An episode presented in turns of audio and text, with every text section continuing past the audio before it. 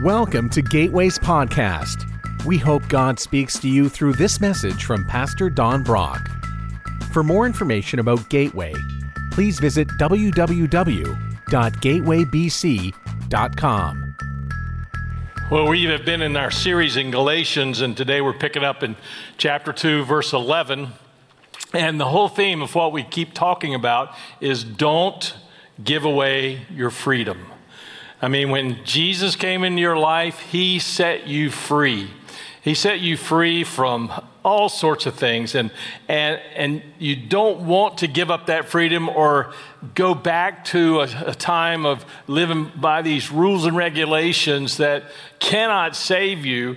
And this is the very essence of what we're going to be dealing with today in chapter 2. There's a confrontation that happens, and Paul opposes Peter, and he does it publicly. Now, that's a pretty big deal. I mean, Peter's kind of seen as the apostles' apostle. He's like the leader, known as the leader of the apostles. And for Peter to be confronted, that was a pretty huge deal. But we're going to see that Peter needed to be confronted.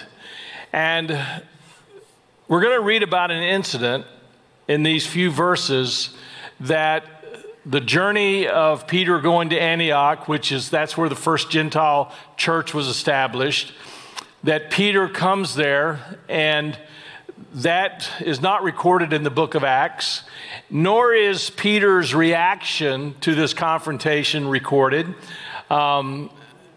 I have some speculations about that, and I can share those with you, but remember, they're just my personal speculations. And it's okay for me to share that as long as I say that. You know, that this is not what the Bible says. This is just what I'm, pulling from it, and it's just something to think about. So basically, here's what happened. Now, you got to remember, Paul's already been to Jerusalem. And they had the Jerusalem Council years before this. They had settled the issue about Gentiles being saved. They had settled the issue that they didn't have to live under the Old Testament law. They settled the big issue that they didn't have to be circumcised, which was the big issue that was coming up and that they were dealing with. So all that was settled in Jerusalem. So Paul's operating under this is a done deal. So let's get into the story and let's see what happens. We're going to start in verse 11, chapter 2 of Galatians. But when Peter came to Antioch, the first Gentile church, that's where it was located, I had to oppose him to his face, for what he did was very wrong. Wow, that's enough to bait you right there. So, wow. And this kind of tells me something, too, about a process. If you're going to deal with something that someone else does, if you don't have the guts to do it to their face, maybe you don't need to say anything, right? I mean, if you've got to deal with somebody or you hear about something, if you're not willing to deal with them straight up about it, then you basically have to pretty much keep your mouth shut about it. In fact, I would say this. I think this is a good principle to live by. When you become aware of a situation, you need to begin by asking God, why did you make me aware of this? Did you make me aware of this so that I can just simply pray for my friend? Did you make me aware of this event so that I can be a source of a peacemaker with my friend? Or did you share this with me because you want me to go and do the confronting about it? Those are very appropriate prayers. And it's important that when you have information, when you're told something, you need to ask yourself, why did God make sure that I knew about this? And, when somebody tells me something, there have been several occasions when they'll say things like, now I don't want you to say anything. I said, well, it depends on what you tell me. Because if you're about to tell me something that is falls under certain categories, I don't have a choice. And I've had people, they'll come in, they'll start telling me about an incident, and I'll stop them, and I'll just say, in fact, this just recently happened. And I stopped them, and I said, hey, before you go any further, you just need to know, when you share this information with me, because I got a feeling I know what you're going to share with me, when you share this information with me, I have to do something about it. Not only legally I'm required, but morally I'm required. So just be aware. Just be aware that you cannot just come and dump this on me and then expect me to do nothing about it. There are certain things that I have to respond to. So this is a situation that Paul had to respond. That's how monumental the event was. So let's get into it and let's see what happened. Verse 12. When he first arrived, he ate with Gentile believers who were not circumcised. So that was huge.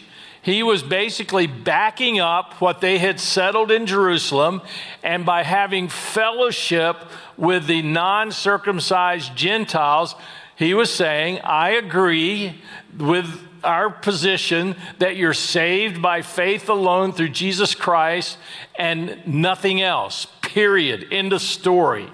That you don't have to go back and live by Old Testament law. You don't have to be circumcised, which was the big thing. And so he was saying to them, I accept your salvation. I affirm your salvation. So we're good up to that point. But afterwards, when some friends of James came, now there's some people, some theologians who think that maybe these really weren't friends at all, but rather they were like spies or deceivers. They were pretenders. We don't really know. The Bible doesn't tell us, so we won't spend time on that. So anyway, he says, when some friends of James came, Peter changed. He wouldn't eat with the Gentiles anymore. He was afraid. He was afraid of criticism from these people who insisted on the necessity of circumcision. So these were the Judaizers that we've talked about. Certain Jews who said, yeah, you're saved by Jesus plus circumcision. You're not really a believer with just Jesus alone. You have to do these other things. So they added to salvation. So they weren't real believers anyway. They were not. They were pretend believers, in my opinion. And so Peter, here he is like the head guy, perceived as the top dog, basically. And why is it that he was living in fear of these men? I mean, fear of man is going to get you in trouble every time, right? It's going to get you in trouble every single time. The Bible says the only person you should be afraid of is God. That's it. But you live in fear of people, it sets you up. Now, here's some speculation. There's sin nature that you and I have. And even after we're saved and that sin nature has been put to death, I think sometimes we still struggle with it. It still kind of rears its head. So when I read this about Peter and he's all of a sudden afraid of these guys that they had pretty much already disputed in Jerusalem, it reminds me of Peter back when Jesus was arrested. And what was Peter like then? Peter, Jesus was arrested in the garden, and Peter had already vowed and declared earlier that evening, you know, I'll die for you, Jesus, you know, and Jesus said, hey, before morning, you're going to deny me 3 times. And man, that was bitter news to Peter. And so when we go to Israel, we actually go to the place where this happened, where we go to the high priest's home. And there is the location of probably the first cell that Jesus was actually put into after he was arrested. And 3 different times, people pointed to Peter and said, hey, you're one of those guys. You're a follower of Jesus. And 3 times, Peter was afraid of men. And in one case, of basically a little girl. He was afraid of these people and lived in fear of them that he would deny Jesus 3 times. And this is after he had already been told that it was going to happen. So he had an opportunity to get ready for this, and he still wasn't ready. And the Bible tells us that afterwards, once his eyes connected with Jesus's, and he heard the rooster crow 3 times, or rooster crow. And in fact, they built a church on top of this site, and on the very top of the church for the wind vane, they actually have a rooster on that. And the Bible says that Peter went out and basically wept uncontrollably, bitter weeping. He could not be consoled. It makes me wonder that when Paul confronted him, the reason we have no words that Peter responded to him, I wonder if all of a sudden Peter realized, man, I've gone back to my old sin nature, and I'm denying Jesus again. Because if you bought into the theology that you're saved plus circumcision, you are without a doubt denying Jesus' death on the cross as to what it really did. You're saying it was not sufficient. In fact, you're almost saying it was not necessary. Because if you can save yourself by works, why did Jesus have to die on the cross? So my viewpoint, just my viewpoint, maybe that old sin nature of Peter's came back and haunted him in that moment. And when Peter said what he said, or when Paul said what he said to Peter, maybe in his mind he went back to where he denied Jesus those 3 times, and maybe he thought, oh my goodness, I've denied Jesus a 4th time. And just maybe, the reason we don't have a recording of what he said is that he went off by himself and he wept bitterly again. I don't know. I think Peter was dealing with that old sin nature coming back. I think that's how he fell into this. That's why he started living in fear of people again, which is a good lesson for me that I'm never above temptation. You're never above temptation. And if Satan's going to trap you, it's going to be with the old stuff. And the reason it's with the old stuff is because it's most familiar to you. In fact, the further you're, I was just talking to my friend here, I took the 12th graders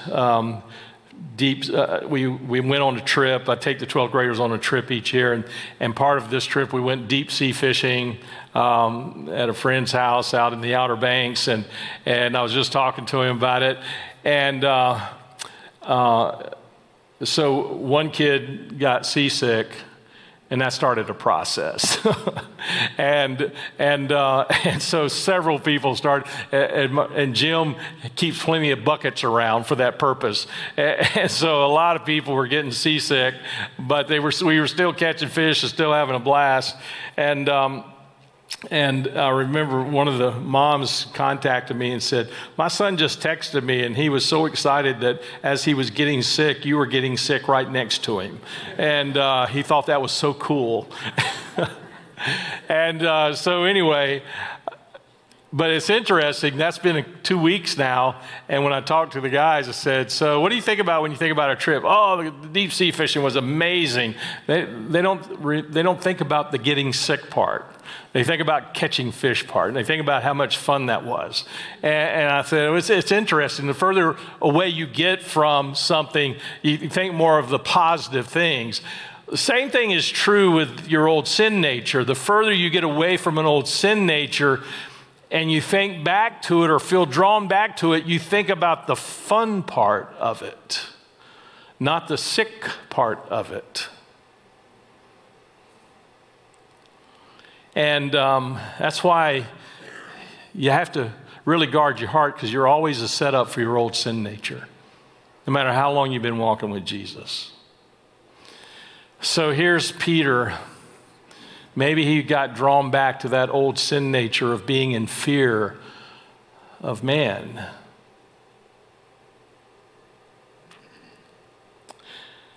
So, verse 12 again.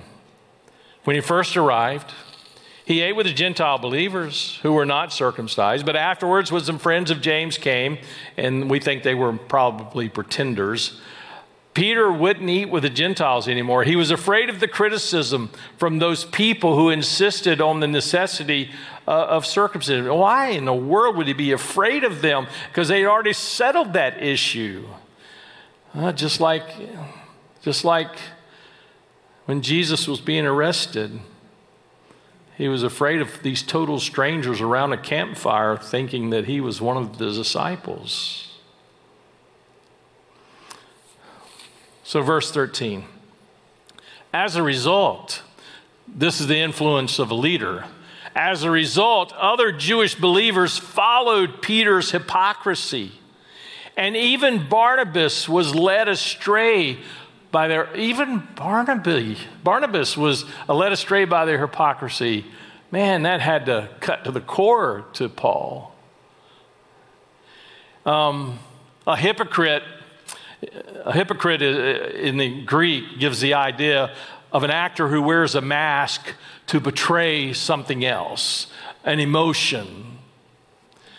So when you would use the word hypocrite in the Bible, it's talking about you're putting on a mask, being something that you're really not. And so Paul is saying, look, Barnabas, you and Peter and you other guys are being led astray by this hypocrisy. You're being something that you're not meant to be. The pressure must have been great on Barnabas. I got to cut him a little bit of slack here, because he was from Cyprus, which was a Gentile center, and he was involved in the missionary program with Paul to reach the Gentiles with the gospel. And yet for him to turn back so quick, that had to sting with Paul. Verse 14. When I saw that they were not following the truth of the gospel message, so he didn't mince any words about this, I said to Peter in front of all the others, so it was a public sin, therefore it needed a public rebuke. Since you, a Jew by birth, have discarded the Jewish laws and are living like a Gentile. I mean, Peter, you've been doing this since the Jerusalem Council and that many years ago. Why are you now trying to make these Gentiles follow the Jewish traditions? What's changed?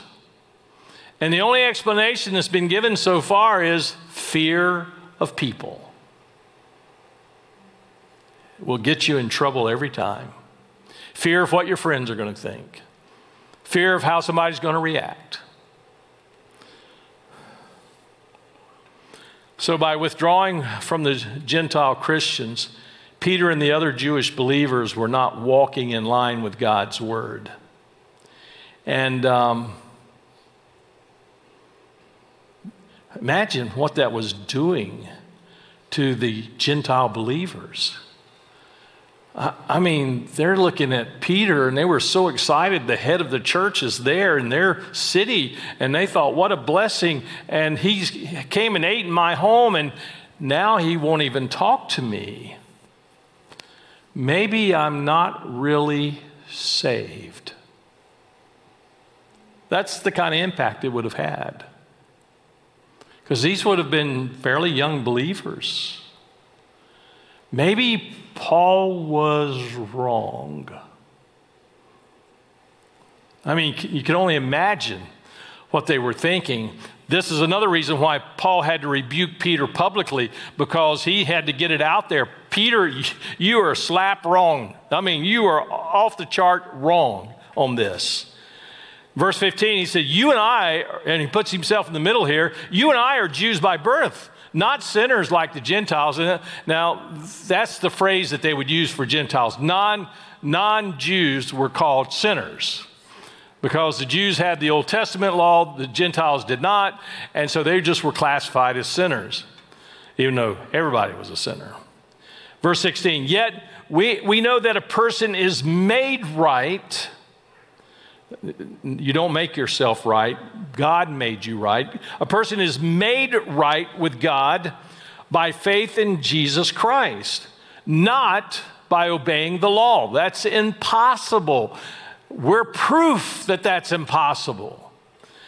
And we have believed in Christ Jesus so that we might be made right with God because of our faith in Christ, not because we have obeyed the law.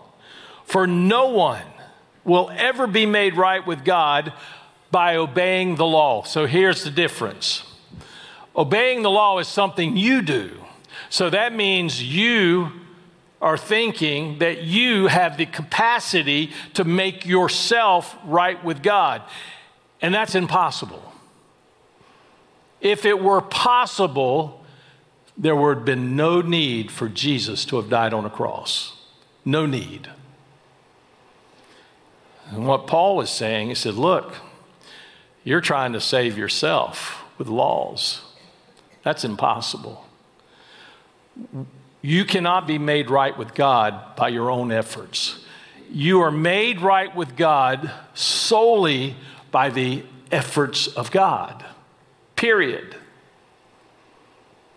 And his effort was Jesus dying on a cross, and that was sufficient. And Peter, you are adding to what Jesus did, and you're saying it wasn't enough. And Peter's still silent because he knew he was wrong, and he knew Paul was right. Verse, the last verse there, or I'm sorry, the end of verse 16. For no one will ever be made right with God by obeying the law. It is impossible. So Paul's argument was to address those who were Jews by birth, which included Peter and himself. And he's saying, why bind these Gentile sinners with the law?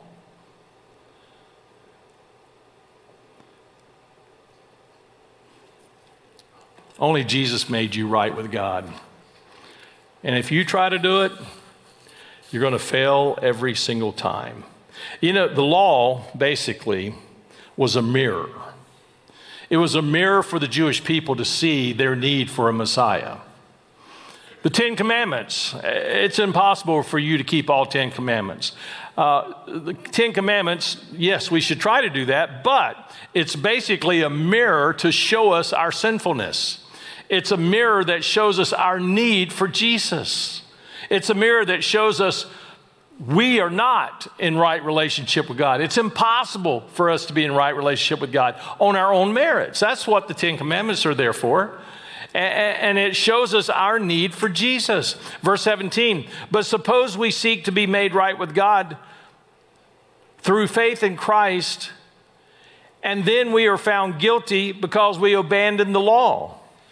Would that mean that Christ has led us into sin? Absolutely not. See, Paul was a master of this. He was a master of using logic. And he was just saying, hey, Peter, think about it this for a second. Jesus died for us. He saved us. He made us right with God. But then he says, oh, by the way, you got to keep the Old Testament law too. I mean, he set us up. And if the Old Testament law was sufficient, then Jesus died needlessly. It was not needed.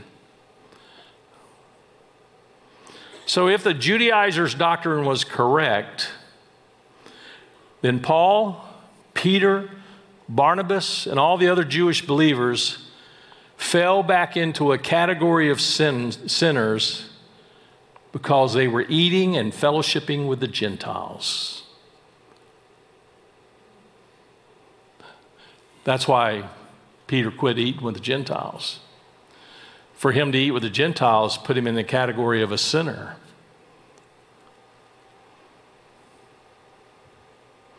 Verse 18. Rather, I am a sinner. If I rebuild the old system of the law, I already tore down. Paul said, hey, if I try to rebuild this rules and regulations, I'm the one that's a sinner. That false system of salvation through legalism, it's not going to work. It never has worked. Verse 19, for when I tried to keep the law, it condemned me. And I want to tell you, based on what I've read in the Bible, Paul probably did one of the best jobs at keeping the laws of the Old Testament. But he basically said, no, the reality is it condemned me. So I died to the law. I stopped trying to meet all of its requirements so that I might live for God. See, Jesus set him free. You know, when a person is convicted of a capital crime and executed, the law no longer has a claim on him because he's been executed. So it is with a Christian. When you have died in Christ and you're raised from the dead in a new life with him, justice has been satisfied, and therefore the law no longer has a hold on you or a claim on you. This is how Paul put it in verse 20. My old self has been crucified with Christ. It is no longer I who live, but Christ lives in me. So I live in this earthly body by trusting in the Son of God, who loved me and gave himself for me. So get this, when a person trusts in Christ for salvation, here's what happens. And the baptism is what symbolizes this. You spiritually participate with the Lord's crucifixion. You spiritually are with Jesus nailed to a cross. And you are spiritually buried with him. And on that third day, you spiritually were raised from the dead with him. So it's no longer I who live, but Christ who lives in me. Verse 21. I do not treat the grace of God as meaningless. For if keeping the law could make us right with God, which it cannot, then there is no need for Christ to die. Paul was saying to Peter, you watched Jesus go to the cross. You watched him die. And if what you're saying now is true, all of that was for nothing. All of it was for nothing.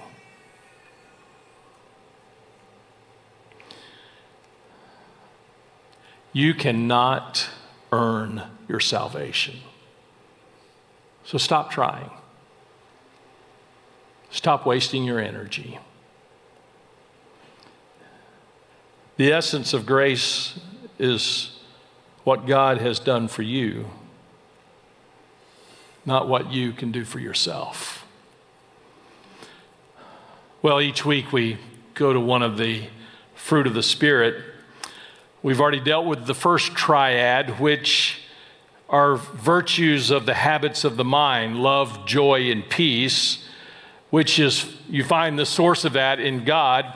And love is the foundation of all the other graces. So now we go into this second triad of words, and we're going to deal with the first one, verse 5:22. But the Holy Spirit produces this kind of fruit in our lives, love, joy, and peace, and then patience.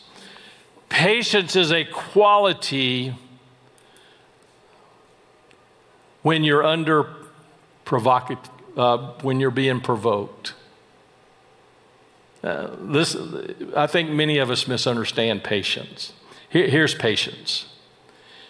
It's when you entertain no thoughts of retaliation, even when you've been wrongly treated. That's patience. You know, now you think patience is just waiting on your wife to get ready to go out to dinner. That's what you think patience is? No. Patience refers to the ability to endure injuries inflicted by others and your willingness to accept irritating and painful situations. That's patience. Some of your Bibles use the word long suffering. You're patient even when you're being wronged. Your marriages survive when you understand the word patience. Ephesians 4:2 says, always be humble and gentle. Be patient with each other, making allowance for each other's faults. Why? Because of your love. You remember I said love is the foundation for all these other things? That's the first word in the fruit of the Spirit. Love is the foundation that allows you to be patient. 1 Timothy 1:16. But God had mercy on me so that Jesus Christ could use me as a prime example of his great patience with even the worst sinners. Then others will realize that they too can believe in him and receive eternal life. If you really want a definition of patience, look at God in relationship to you. If God, let's just go ahead and be honest about this. If God was not a patient God, he would have been done with me a long time ago. And my guess is you would be right there with me. Man, he'd have been done with me in high school. He would have been done with me long ago. But because of his patience, and see, he's put into me his character. The fruit of the Spirit is his character, and he's put patient there. So when you struggle with being patient with someone, here's the way you pray. Father, as you are patient with me, give me the ability to be patient with my friend. Give me the patience that you have shown me, that I might show it to others. Let's pray.